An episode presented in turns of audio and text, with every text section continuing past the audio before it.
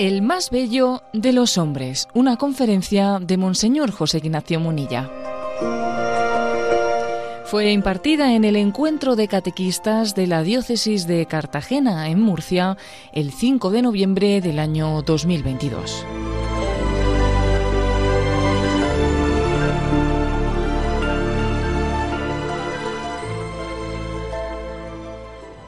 A ver, yo la reflexión que vengo a compartiros la he titulado El más bello de los hombres, que es una expresión que está en el Salmo 45. ¿eh? Y quiero un poco aplicar ese Salmo 45 pues a vosotros, en este encuentro diocesano de la diócesis de Cartagena de catequistas, ¿no? Como el Salmo 45 aplicado a los catequistas. Y lo primero que voy a hacer es leer este Salmo 45, que es breve pero muy intenso, ¿no? Me brota del corazón un poema bello. Recito mis versos a un rey.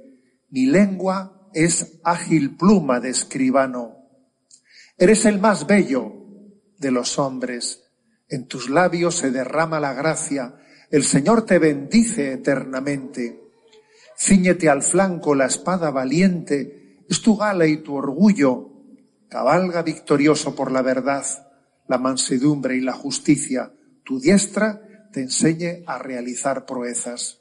Tus flechas son agudas, los pueblos se te rinden, se acobardan los enemigos del rey. Tu trono, oh Dios, permanece para siempre, cetro de rectitud es tu cetro real Has amado la justicia y odiado la impiedad.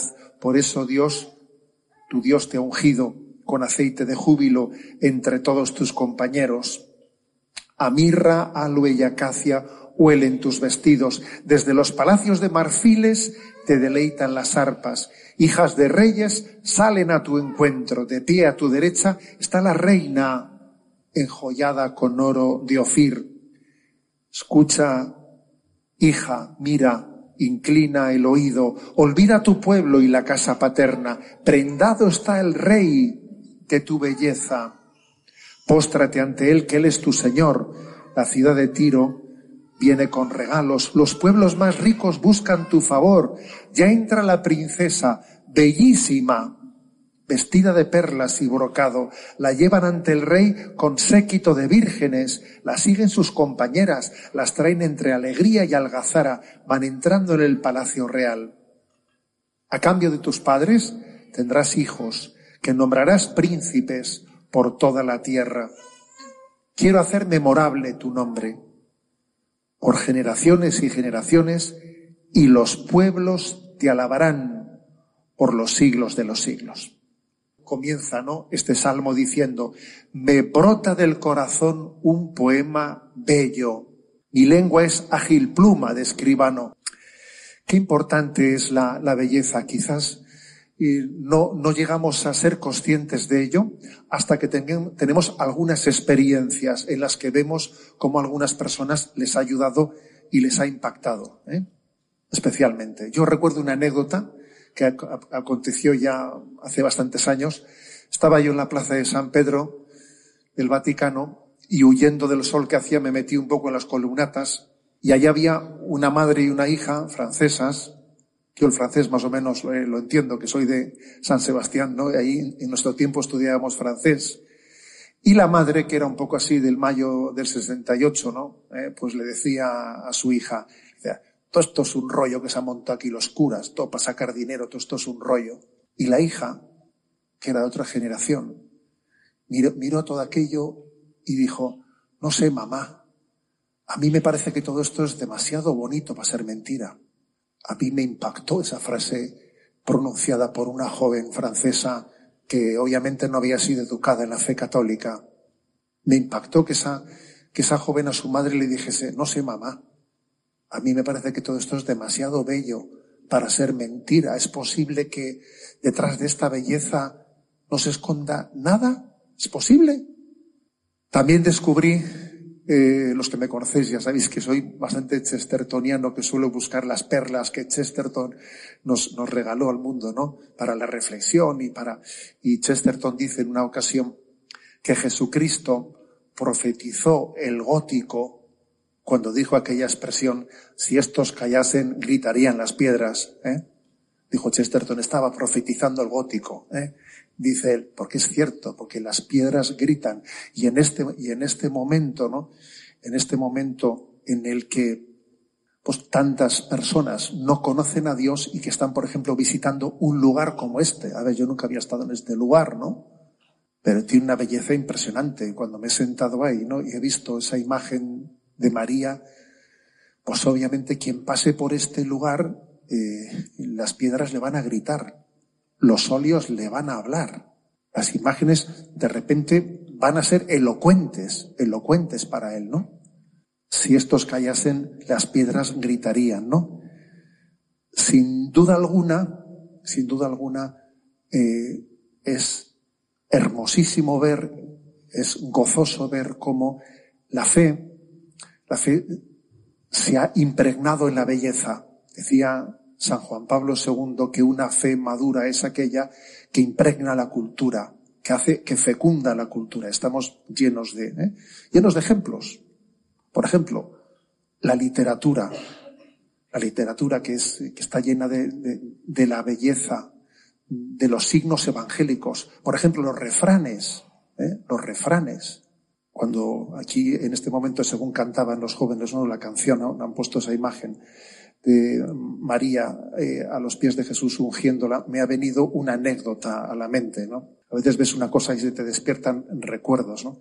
De lo que es el idioma que tenemos, el idioma español, que está profundamente impregnado de, del Evangelio. Y es, eh, y es muy bello ¿eh? ver cómo el Evangelio ha dado a luz a montones de refranes, dichos, que, que enriquecen nuestro lenguaje. ¿no? Entonces me he acordado de la anécdota que en una ocasión estaba, estaba yo con unos jóvenes eh, en San Sebastián, sin, sin, que no han tenido una educación religiosa, ¿no? Y estábamos viendo una película, y claro, una película que tenía sus momentos emotivos, y cuando se encendieron, se apagó la vamos, encendieron las luces, pues allí se vio que algunos habían llorado, ¿no? Que les había emocionado. Y entonces dice una chica, dice, es que esta, es que esta llora como una Madalena. A mí me impresionó, dije. Y le digo, ¿tú ya sabes qué significa eso de que llora como una Madalena? Dice, pues no, no lo he pensado nunca. Dice, ah, eso será de que cuando en el café con leche metes la magdalena y la sacas, gotea, ¿no? Eso vendrá de ahí, ¿no? llorar como una magdalena que gotea del café con leche, ¿no? Le digo, no, no es eso, pero de imaginación vas muy bien, le dije. De imaginación estás sobrada, vamos, ¿no? Le dije, te voy a contar de dónde viene eso. Entonces le empecé a hablar de María Magdalena, aquella mujer a la que, de la que Jesús expulsó siete demonios, y que era una mujer que, que había llorado de, de, de, alegría y de gozo, ¿eh? pues por ungir los pies de Jesucristo. Entonces ella me decía, ¡oh, qué historia tan bonita! ¿eh? no nos damos cuenta, ¿eh? no, no, no, somos conscientes, ¿no? Quienes hemos vivido en una cultura católica de la belleza de cómo la fe ha impregnado el idioma. Esto lo vamos a hacer, venga, esto hay que hacerlo rápido, ¿eh? antes de que cante un gallo. Vamos, estamos continuamente, ¿no? Estamos con una cultura impregnada del Evangelio que es bellísima y que tenemos que, saber reconocer esos signos, ¿no? Nuestra cultura rezuma el Evangelio. Es verdad que este mundo se seculariza, ¿no? Este mundo va a un camino de secularización. ¿Y, cuál es la mejor manera, ¿no? De evangelizar este momento tan, tan, tan duro de, de, secularización, mostrar nuestras raíces. Por eso, precisamente el movimiento cultural del que estamos ahora siendo víctimas es un movimiento que intenta cortar nuestras raíces, que no tengamos nuestras raíces culturales, ¿sabes? Que, que, que nos avergoncemos de nuestras raíces y de nuestro pasado, en esa cultura de la cancelación, en la que se pretende que haya una especie de nueva ideología que venga eh, pues como hacer una tábula rasa de toda nuestra historia, ¿no? Bueno, es, es, es gozoso ver cómo lo primero que el hombre ve en al acercarse al misterio de Dios, ¿qué es lo primero que ve? El reflejo de la belleza. Lo segundo es la bondad. Y lo tercero es la verdad. Pero suele ser por ese orden. En realidad, en realidad, el, orden lógico es el contrario. Primero es la verdad. La verdad es buena y además es bella. Pero ese es el orden lógico, pero el orden más bien pedagógico, el orden pedagógico es el contrario. Tú primero ves el reflejo de la belleza. Oh, qué bonito es esto. Y, ese, esa ilustración que hemos visto de Patite, oh, qué bonito, ¿no? Ya, pero ¿es bello sin más o es bueno? ¿Y es bueno sin más o es verdadero? Luego, ese es el orden pedagógico. La belleza nos revela la bondad y la bondad te revela la verdad. El orden lógico es verdad, bondad, belleza. El orden pedagógico muchas veces es belleza, bondad y verdad. Por eso es tan importante cultivar la belleza. Y nuestra cultura, por cierto, esta cultura de la cancelación, muchas veces parece que se caracteriza por un culto al feísmo. Cuanto más feo, mejor. Y hay ciertas cosas que nunca acabo de entender, ¿no? Como cuando vas a un sitio y de repente ves, ¿no? Pues en un metro, lo que sea, pues un montón de pintadas sin sentido, garabatos. Dice, bueno, pero el que ha hecho esto, ¿qué, qué, qué es lo que quería? Hay un culto al feísmo cuando hemos cortado nuestras raíces con la verdad, entonces el, arte entra en crisis, porque entonces el arte es casi reflejo de nuestro caos interior. Hay un arte que es reflejo de un caos interior, ante el cual hay que atreverse a decir, señores, el rey va desnudo. Me explico, que no me cuenten historias. El rey va desnudo. Hay un arte que es expresión del caos, que no es arte, ¿no? Frente al culto al feísmo, frente a la chapuza, al todo vale, al que más da, ¿no? Tenemos que cultivar la belleza que es, que es reflejo de una bondad y de una verdad. Pero claro, también es importante no confundir la belleza con la obsesión por el cuerpo, porque la belleza, el concepto cristiano de belleza tiene muy poco que ver con el esteticismo, el esteticismo, ¿no? Ese, esa especie de culto al cuerpo ligado a un erotismo que llega a hacer eh, del cuerpo, de la provocación erótica, llega, llega a hacer una obsesión. ¿Cuántas personas hay que están atrapadas profundamente, no? En esa especie de, de el esteticismo corporal, en este momento, pues que si los Photoshop, que si a este le están, le, han retocado, no le han retocado, sí le han retocado, por el amor de Dios, qué obsesión, pero vamos, o sea, eso tiene algo que ver con la vía pulcritudinis, que no tiene nada que ver. Cualquier parecido es una coincidencia, es una belleza que no esconde, no revela bondad, que no revela verdad, sino que es una especie de esteticismo que nace y muere en sí mismo. Nace y muere en sí mismo para disfrutar verdaderamente, para disfrutar verdaderamente de la belleza, es importante ser capaces de disfrutar de lo más sencillo, de lo más sencillo, disfrutar de lo más sencillo de la vida. Recuerdo que nuestro difunto padre tenía cosas de estas. De repente bebía un vaso de agua y, decía, madre mía, pero ¿quién inventaría el agua? Eh? Y cuando se iba a la cama por la noche, decía, pero quién, pero qué, quién sería el hombre tan inteligente que inventó la cama, solía decir.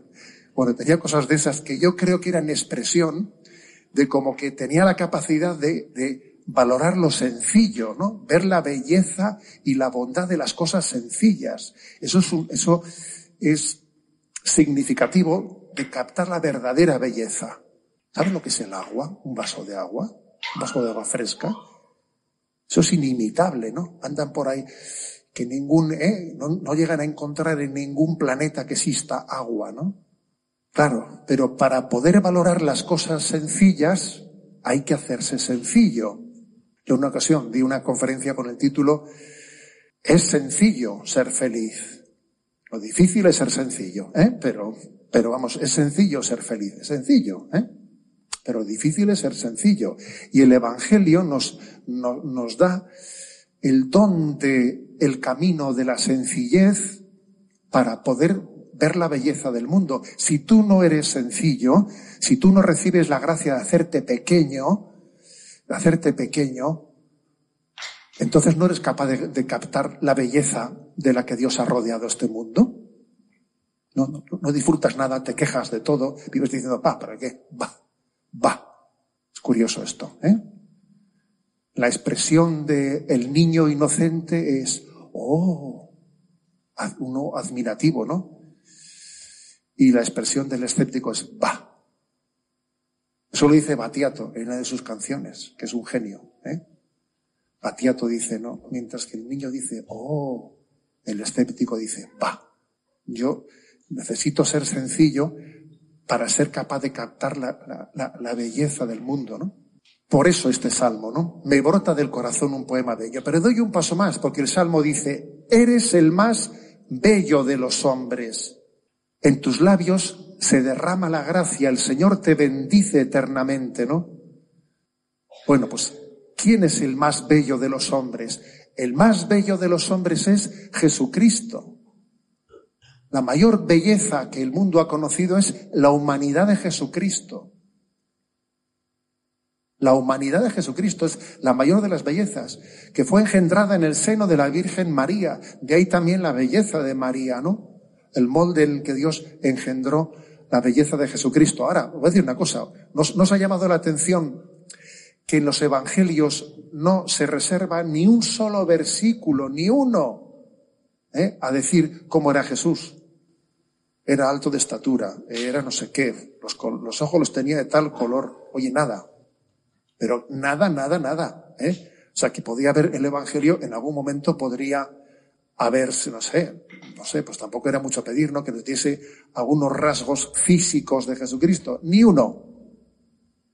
Lo cual quiere decir que el Evangelio está mostrando una belleza, porque es cierto que Él es el más bello de los hombres, pero nos está llamando a descubrir la belleza interior de Jesucristo, para que no caigamos en ese esteticismo del cual hablaba yo antes.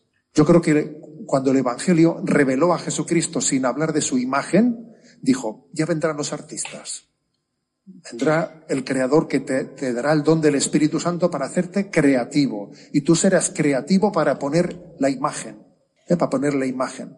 Que es todo un reto, porque cuando uno ve una película de Jesucristo, es muy posible que de repente vea un rostro que le decepciona, ¿eh? le decepciona, porque yo a Jesucristo no me lo he imaginado como esta película de Ceferilli, pero se me, la, se me la he imaginado como la de Mel Gibson. O sea, a ver, pero eso está muy bien, eso está muy bien, porque en el fondo es es que también el Señor quiere que, que sobre todo pongamos el acento, que nosotros seamos creativos, que seamos creativos, que pongamos imagen a la belleza, pero que nos centremos sobre todo en la belleza interior de Jesucristo, en su belleza interior, en su belleza, eh, eh, alguien lleno de santidad, en el que la divinidad y la humanidad están plenamente unidas, ¿no?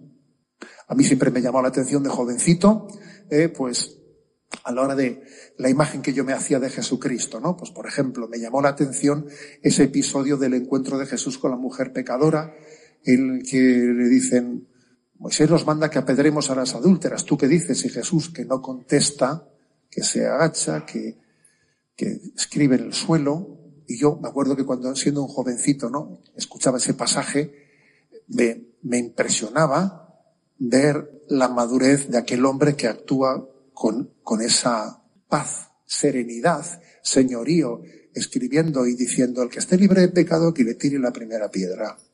Yo dije, eso es una, ese hombre que habla así, tiene una belleza, tiene una santidad, tiene una verdad que solamente puede venir de Dios.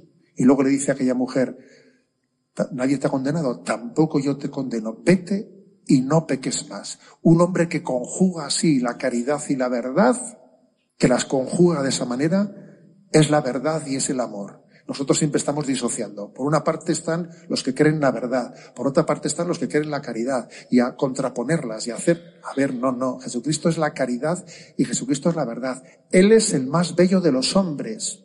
Por eso, ¿no? Lo mejor de nuestra vida es haberle conocido. ¿Qué es lo mejor de mi vida? Haber conocido a Jesucristo. Es lo mejor de mi vida, haberle conocido. El conocimiento interno del amor de Cristo. qué importante es tener un encuentro personal con Jesucristo. Encuentro personal con Él. Es la clave para, para un catequista. Un encuentro personal. Yo trato de, comunicar, de transmitir lo que en una relación personal con Jesucristo he vivido, ¿no? Porque fijaros bien, ¿eh? esto es determinante, ¿no?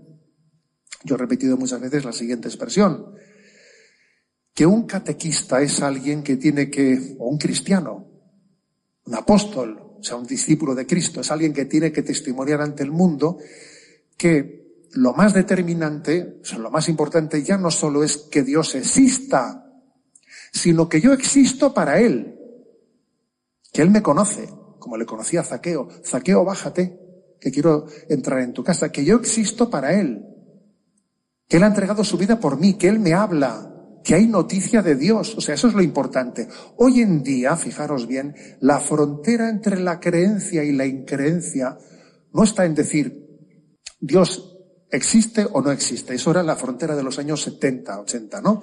El mundo se dividía en ateos ¿eh? y, en, y, en, y en creyentes, ¿no? Hoy en día la frontera no es esa. Si hoy en día hay mucha gente que dice que existe un ser supremo, una energía cósmica, yo qué sé, ¿no? Pero vamos, que su vida básicamente no está fundada en Dios. Ahí está esa energía y aquí estoy yo. Esa, eh, la, la, frontera no está entre creer o no creer en la existencia de un ser supremo. La frontera está entre decir, Dios me conoce a mí, Dios se ha revelado, Dios ha hablado conmigo, Dios ha venido, hay noticia de Dios, Dios me conoce, Dios tiene un plan para mí, Dios me ama. Eso es lo determinante. Eso es lo que cambia completamente la vida. Que exista una energía cósmica ahí arriba, a ver, a mí no me cambian las cosas. Pero que Dios me conozca, que Dios me quiera, que Dios espere de mí una respuesta de amor, toma, eso lo cambia todo, ¿eh? Eso sí que es determinante en la vida. La frontera hoy en día está en la revelación. Dios se ha revelado, Dios ha comunicado, Dios ha venido a nosotros. Dios ha mostrado su camino. Por eso, un catequista, un cristiano, un seguidor de Jesús, es testigo de ese encuentro con Cristo, testigo de su, de, su intimidad, ¿no? Esto es lo central. Lo central es decir, Dios es mi, re, mi redentor, Jesucristo es mi redentor. Yo recuerdo que siendo chavalito tenía una duda existencial. Y en una ocasión fui a donde el confesor y le pregunté, y si únicamente yo hubiese sido, si yo hubiese sido el único pecador del mundo, Dios hubiese entregado a su Hijo por la salvación solo de José Ignacio. No sé, se me ocurrió esa pregunta, ¿sabes? ¿Eh? Cosas que... ¿eh? Yo recuerdo que esa pregunta se le hice a un confesor, porque claro, Jesús entregó su vida por la salvación de todos los hombres. Y lo hubiese hecho solo por mí. Porque a veces lo que es para todos, a veces pues te, te quita la recepción personal, ¿no?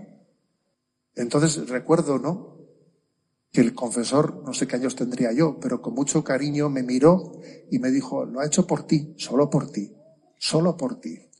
Entonces uno entiende que Jesucristo es mi redentor, mi redentor, ¿no?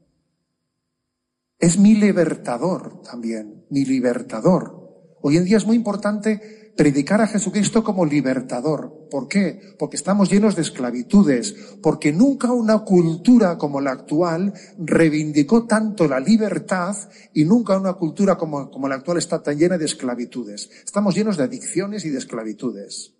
Nunca hemos enarbolado tanto la bandera de la libertad nos hemos quedado solo con el palo de la bandera, ¿sabes? Nos hemos quedado sin, sin bandera. O sea, nunca hemos sido tan esclavos. Estamos llenos de esclavitudes y adicciones. Es tremebundo. Entonces, Jesucristo se presenta como aquel que me rescata, me libera, es mi libertador. Me libera de la esclavitud, me da, me da la gracia de poder vivir con dignidad. Ya no solo es que me perdona mis pecados, me da el don de la salvación eterna, es que me permite vivir con dignidad, con libertad. Ser hijo de Dios es ser libre, ser libre. Repito, ser libre. Jesucristo es mi redentor. Jesucristo es mi liberador. Jesucristo es mi amigo. A vosotros nos llamo siervos, porque un siervo no sabe lo que hay lo que está en el corazón de su amo, ¿no? Os llamo amigos, porque todo lo que el Padre me ha revelado, yo lo he compartido con vosotros. O sea, no hay secretos, no hay secretos, ¿no? Entre, entre Jesucristo y nosotros. Bueno, pues esto, como os podéis imaginar, esto es impresionante. ¿eh? Por eso decimos, eres el más bello de los hombres.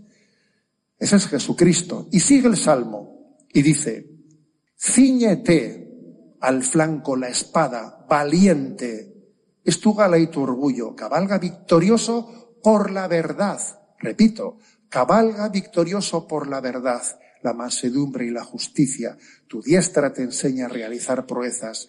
Tus flechas son agudas, los pueblos se te rinden, se acobardan los enemigos del rey. Sí, cabalga victorioso por la verdad. Sé valiente afirmándole, sé valiente para proclamar de que hay una verdad hay una verdad y lo decimos en este momento en que nuestra cultura se caracteriza por un profundo relativismo. Un relativismo que en un tiempo decía que los que creíamos en la verdad éramos impositivos. Y ahora resulta que el relativismo se ha convertido en dictadura del relativismo y vaya que si son impositivos, ¿sabes? O sea, pero madre mía. Oiga, usted antes reivindicaba la objeción de conciencia la objeción de conciencia. Y cuando ha alcanzado el poder, se acabó la objeción de conciencia. Aquí todo el mundo pasa por el aro de lo que diga usted y si no, vamos, y si no es cancelado, ¿no? O sea, creemos en una verdad, claro que creemos en una verdad liberadora. No soy yo el poseedor de la verdad. En todo caso, será la verdad la que nos coja como instrumentos suyos un cristiano no se cree poseedor de la verdad. Es la, es la, verdad la que nos llama y cuando nos llama a su servicio, pues nosotros somos instrumentos de esa verdad. Y por lo tanto estamos llamados a ser valientes, ¿no? Para proclamar la palabra de Dios en su integridad, en su integridad. Es la verdad revelada ante el mundo que no quiere oír o que quiere descafeinar las cosas. Repito, que quiere descafeinarlas. Y ahora voy a hablar un poco de esto que me parece que es importante, lo de la tendencia a descafeinar la, la revelación, ¿no? Dice San Agustín que de dos maneras persigue el mundo a los cristianos. O los seduce para mundanizarlos, o si no lo consigue, entonces los persigue para amedrentarlos. Una de dos. O te seduce para mundanizarte, como no lo consiga, entonces ya te persigue para asustarte. Vamos a ser claros, ¿eh? El mayor peligro es el primero. Ojalá estuviésemos en el segundo, porque si estamos en el segundo quiere decir que por lo menos en el primero no hemos, no hemos caído, ¿no? No hemos caído. Existe un riesgo de mundanización. Claro que existe un riesgo de mundanización. O los mundaniza para seducirlos. Existe un riesgo de que seamos mundanizados. Vosotros, los sacerdotes, los obispos, aquí nadie se escapa del riesgo de mundanización.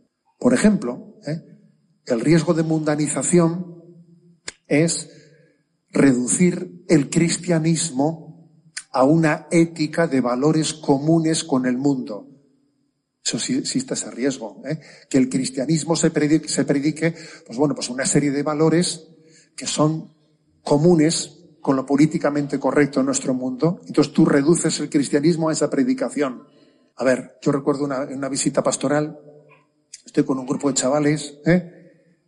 y les pregunto a los niños, a ver, ¿quién me dice que es ser cristiano? Y levanto uno la mano y me dice, reciclar. Me dice, no. dije, hombre, bien, ¿no? Está bien, ¿eh? Está bien, digo, está bien, pero a ver, nos hemos quedado un poquito cortos. Pero la respuesta del chaval era súper significativa. Era súper significativa, porque es que a veces un signo de nuestra mundanización es que la predicación del mensaje, del mensaje cristiano tiene el riesgo de reducirse a los valores éticos que son comunes en el mundo.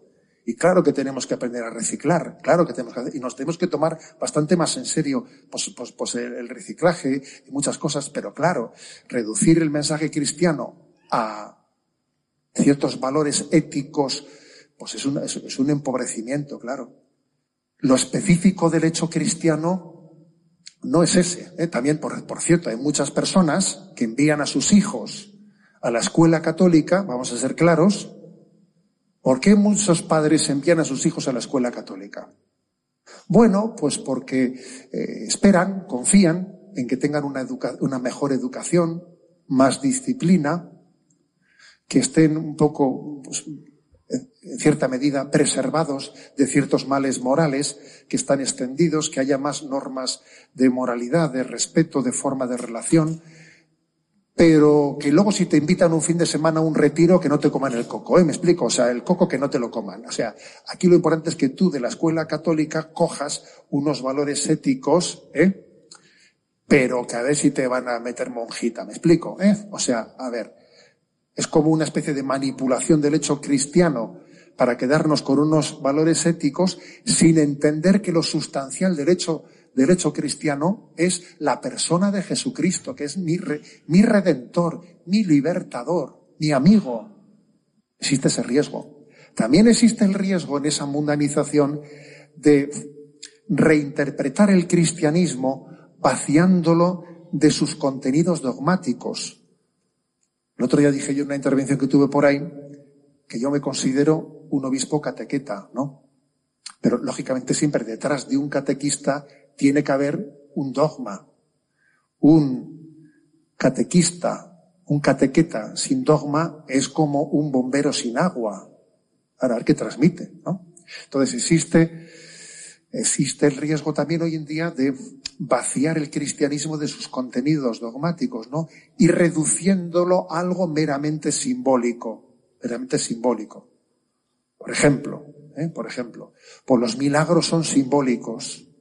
Los milagros son simbólicos, ¿no? La multiplicación de los panes, de los, ¿eh? con los cinco panes y los dos peces, no es que Jesús hiciese un milagro, sino que es que Jesús nos enseña simbólicamente, ¿eh? nos enseña el Evangelio a que tenemos que compartir. Y si compartimos las cosas se da el milagro de la, generosidad. Hombre, mi usted, eh, vamos a ver, ¿no? Pero entonces los milagros, los milagros de Jesucristo no forman parte de la revelación por la que Cristo reveló su identidad divina. Si no me creéis a mí, creed a mis obras, creed a los signos, creed a los milagros. O por ejemplo, ¿no? Quien dice la, Virgen María está llena de belleza, ¿no? No hay que entender la virginidad en el sentido físico, no es que la Virgen María fuese virgen en el sentido físico de la palabra, hay que entenderlo en el sentido eh, simbólico, espiritual, ¿no? De la limpieza del corazón, pero no entenderlo en el sentido físico. ¿Así? Pues no es esa, no es esa la forma en la que la Iglesia Católica ha recibido y transmitido la fe. O la resurrección de Jesucristo, no hay que entenderla como que el cadáver de Cristo saliese del sepulcro, sino que hay que entenderla como que Él viene a que nuestra vida anodina, eh, pues despertemos a una vida ilusionada. O sea, interpretarlo en el sentido simbólico, ¿no? O la Eucaristía. La Eucaristía no hay que interpretarla en que Jesús esté realmente presente en la Eucaristía, sino que es un signo, ¿no? El signo de compartir el pan.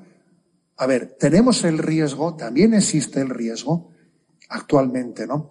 De que los, las verdades de fe las vaciemos de contenido, reduciéndolas a unas bellas imágenes, pero olvidando que lo mejor del Evangelio es que es verdad. A ver, yo cuando voy a Tierra Santa con los peregrinos y llegas allí, ¿no? Y descubres el lugar de la encarnación, aquí te dice, ic verbum caro factum. Aquí el verbo se hizo carne. Y aconteció allí, en Nazaret. Y cuando vas al lugar de la resurrección, claro, aquí Cristo resucitó.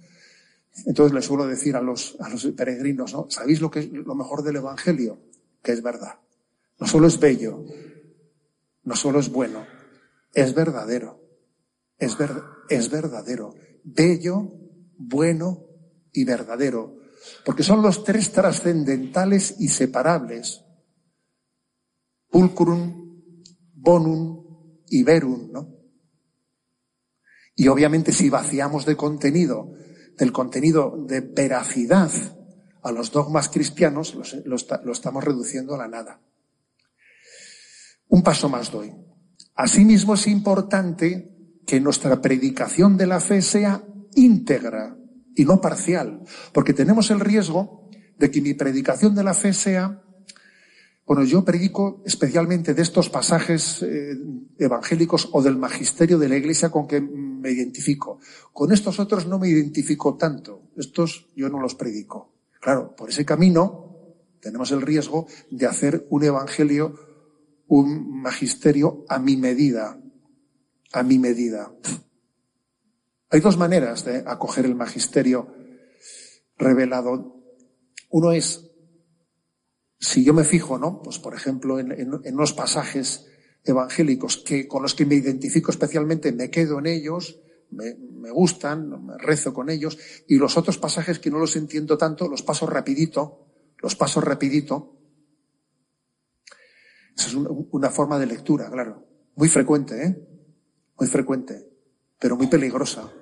La otra forma es, yo leo el Evangelio, o acojo el Magisterio, ¿no? Y allí donde encuentro pasajes con los que no me identifico tan fácil, con los que me cuesta más y mi sensibilidad, oye, me voy a fijar en ellos especialmente, porque quiere decir que en mí también son palabras de Dios, igual que los otros, y en mí hay algo, una carencia que tengo que educar. Y así, de esta manera, con esta segunda forma de lectura, no solo con la primera, voy teniendo una recepción íntegra de la verdad revelada por Jesucristo, no mediatizada desde mi sensibilidad, no parcializada, no escogida. Yo, acoger la revelación no es como irse al supermercado, que uno coge un carrito y dice, de aquí voy a coger un champú, ¿eh? paso de largo y tal. De aquí me cojo, pues unas patatas fritas y paso de... No, eso no es así. La revelación no es una especie de oferta para que cada uno coja lo que... No, es una integridad, es un conjunto, es una sinfonía. Y esto es importante. Hay cuatro niveles en la confesión de la fe. Cuatro niveles. Primero, creer íntegramente. Creer en la integridad de la revelación. Porque es que, y para, y para, eso os voy a decir una cosa, eh, el catecismo de la Iglesia Católica es un regalazo de San Juan Pablo II y de nuestro Papa emérito, pues que ellos dos fueron los que llevaron a cabo la tarea de, de, la, de la, promulgación del catecismo. O sea, tenemos un don que es el, el, el, catecismo del Concilio Vaticano II. Jamás la Iglesia había formulado la fe de una manera tan íntegra. Entonces es un regalo muy grande, ¿no? O sea, creer íntegramente, adherirnos íntegramente a la fe de la Iglesia. Segundo, segundo nivel de la confesión de fe vivirla, vivirla, no vale con creerla, sino vivirla, hacer la vida, testimoniarla, con mi vida, ¿no? O sea, que se traduzca en vida, ¿no? Que transforme mi vida. En tercer lugar, profesarla y predicarla. Estamos llamados también a, predicar con la vida, pero también con la palabra. A veces se hacen contraposiciones, ¿no? Diciendo, eh, la verdadera predicación tiene que ser con la vida, no con la palabra, perdón, con las dos. Vida y palabra. Y de hecho Jesucristo predicó con su palabra y con su vida. O sea, no, no hay que contraponer palabra o vida. No, no. Las dos cosas se, se, se integran, se integran. Y muchas veces la palabra sirve para explicar la vida. Oye, ¿por qué vives tú de esa manera tan austera? ¿Por qué tú no, no sé, no, no, no, gastas ese dinero? Pues mira, yo lo hago por esto y por esto. O sea, la palabra da mm, interpretación a la vida, ¿no? Primero, creer íntegramente. Segundo, vivir conforme a nuestra fe. Tercero, profesarlo y predicarlo. Y cuarto, también rebatir los errores. Y sé que esto que acabo de decir es políticamente incorrecto. Pero es que rebatir los errores también es, es necesario. Porque si no rebatimos los errores, si no tenemos capacidad también de responder a los errores existentes, entonces al final existe el riesgo de que todo sea verdad. No, y no, todo no puede ser verdad al mismo tiempo. No puede ser verdad una cosa y su contraria. No puede ser verdad la antropología cristiana y la ideología de género. No, los dos no, no se puede. Porque soplar y sorber no se puede al mismo tiempo, ¿eh? Entonces, a ver, cómo, o soplo o sorbo, ¿no? Entonces, tengo que tener capacidad también de contestar los errores, de contestar los errores. Entonces, tenemos que tener la formación necesaria para con caridad, con delicadeza, con estilo dialogante, sí, sí, pero con verdad responder a los errores, que es necesario. Luego, esos cuatro niveles en la confesión de la fe son necesarios. Creer íntegramente, vivir la fe, profesarla y predicarla, y rebatir los errores. Siga adelante el Salmo, ¿no? Y dice, escucha, hija, mira, prendado está el rey de tu belleza, de tu belleza póstrate ante él, que él es tu Señor. Ya entra la princesa, bellísima, vestida de perlas y brocado, la llevan ante el rey con séquito de vírgenes, la siguen sus compañeros. Bueno, entonces dice uno, pero que Dios está prendado de mi belleza. Ay, pero me ha mirado bien. A ver, Señor, de mi belleza. ¿eh? Es que en nuestra vida, es que Jesucristo, Jesucristo, esa belleza a la que se refiere el Salmo, ¿no? De la que se prenda el más bello de los hombres, ¿quién es esa belleza? Esa belleza es, fijaros, el don de la santidad que Dios nos quiere dar. El don de la santidad. Dios nos quiere como somos y nos sueña distintos. Y los sueños de Dios se hacen realidad, ¿sabes? A diferencia de los nuestros. ¿eh? Los sueños de Dios se hacen realidad. Dios nos quiere como somos, nos sueña distintos y Él tiene un proyecto de santidad para nosotros que nos lo tenemos que tomar en serio la mayor contribución que yo puedo hacer para ser un buen catequista, para ser un buen sacerdote, para ser un buen obispo, es tomarme en serio mi santidad. Porque si yo me, tomo en serio mi santidad, es mi mejor contribución a los que se me han encomendado. Dice Jesús en el capítulo, eh, en, el discurso sacerdotal. Dice Jesús, yo por ellos me consagro, yo por ellos me santifico para que también ellos sean santos. Toma expresión esta, ¿eh? apliquémosla a todo el mundo, que se la aplique un catequista, que se la aplique un obispo. Yo por ellos me santifico para que también ellos sean santos. O sea que mi santidad también va a ser, va a ser mi, mayor aportación para que los que se me han encomendado sean también santos. Claro. Es que o nos pensamos que yo vengo aquí a soltar un rollo bonito, ¿eh? No, será mi vida de santidad la que, la que ayude a los demás, o si no, pues no. Por eso, ¿no? En, la parte final de este salmo, cuando dice, prendado está el rey de tu belleza, Dios está prendado del deseo de que tú seas santo, de tu deseo de santidad, de tus pasos hacia la santidad. Mostremos al mundo la belleza de la santidad de los santos. Mostremos al mundo los santos. Los santos tienen que ser más conocidos. La belleza de María tiene que ser más puesta en valor, puesta en escena. Recientemente también hemos vuelto a, celebrar allí en Elche el Misteri, ¿no? Y a mí me, impresiona ver cómo la celebración de la Asunción de María en el Misteri le enamora a la gente, ¿no? Y cómo la gente, pues con una emoción muy grande, ¿no? Pues allí grita, eh, Vizca la Madre de Deu, eh, y, y, es impresionante ver, pues cómo brota de los corazones el viva a la Madre de Dios y a su belleza y a su santidad, ¿no?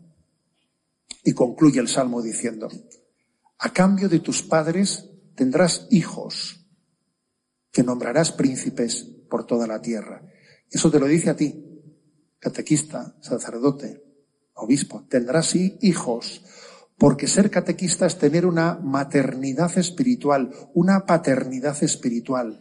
Tendrás hijos que nombrarás príncipes por, por toda la tierra. El Señor nos ha asociado a su paternidad nos ha asociado a su maternidad. Es impresionante que Dios nos confíe una cosa así, ¿eh? Decimos que María es madre espiritual. También comparte con nosotros esa maternidad. Ahí tienes a tu hijo, cuídamelo. Bueno, pues eso se lo dijo a María por Juan, te lo dice a ti por los, por los que se te han encomendado, ¿no? Aprendemos de María la maternidad espiritual, aprendemos de ella, ¿no? A saber, a saberlo cuidar. Se lo pedimos a ella y se lo vamos a pedir, ¿no? Pues con la oración del Ave María. Os invito a hacerla conmigo. Dios te salve María, llena eres de gracia, el Señor es contigo, bendita tú eres entre todas las mujeres y bendito es el fruto de tu vientre Jesús. Santa María, Madre de Dios, ruega por nosotros pecadores, ahora y en la hora de nuestra muerte. Muchas gracias.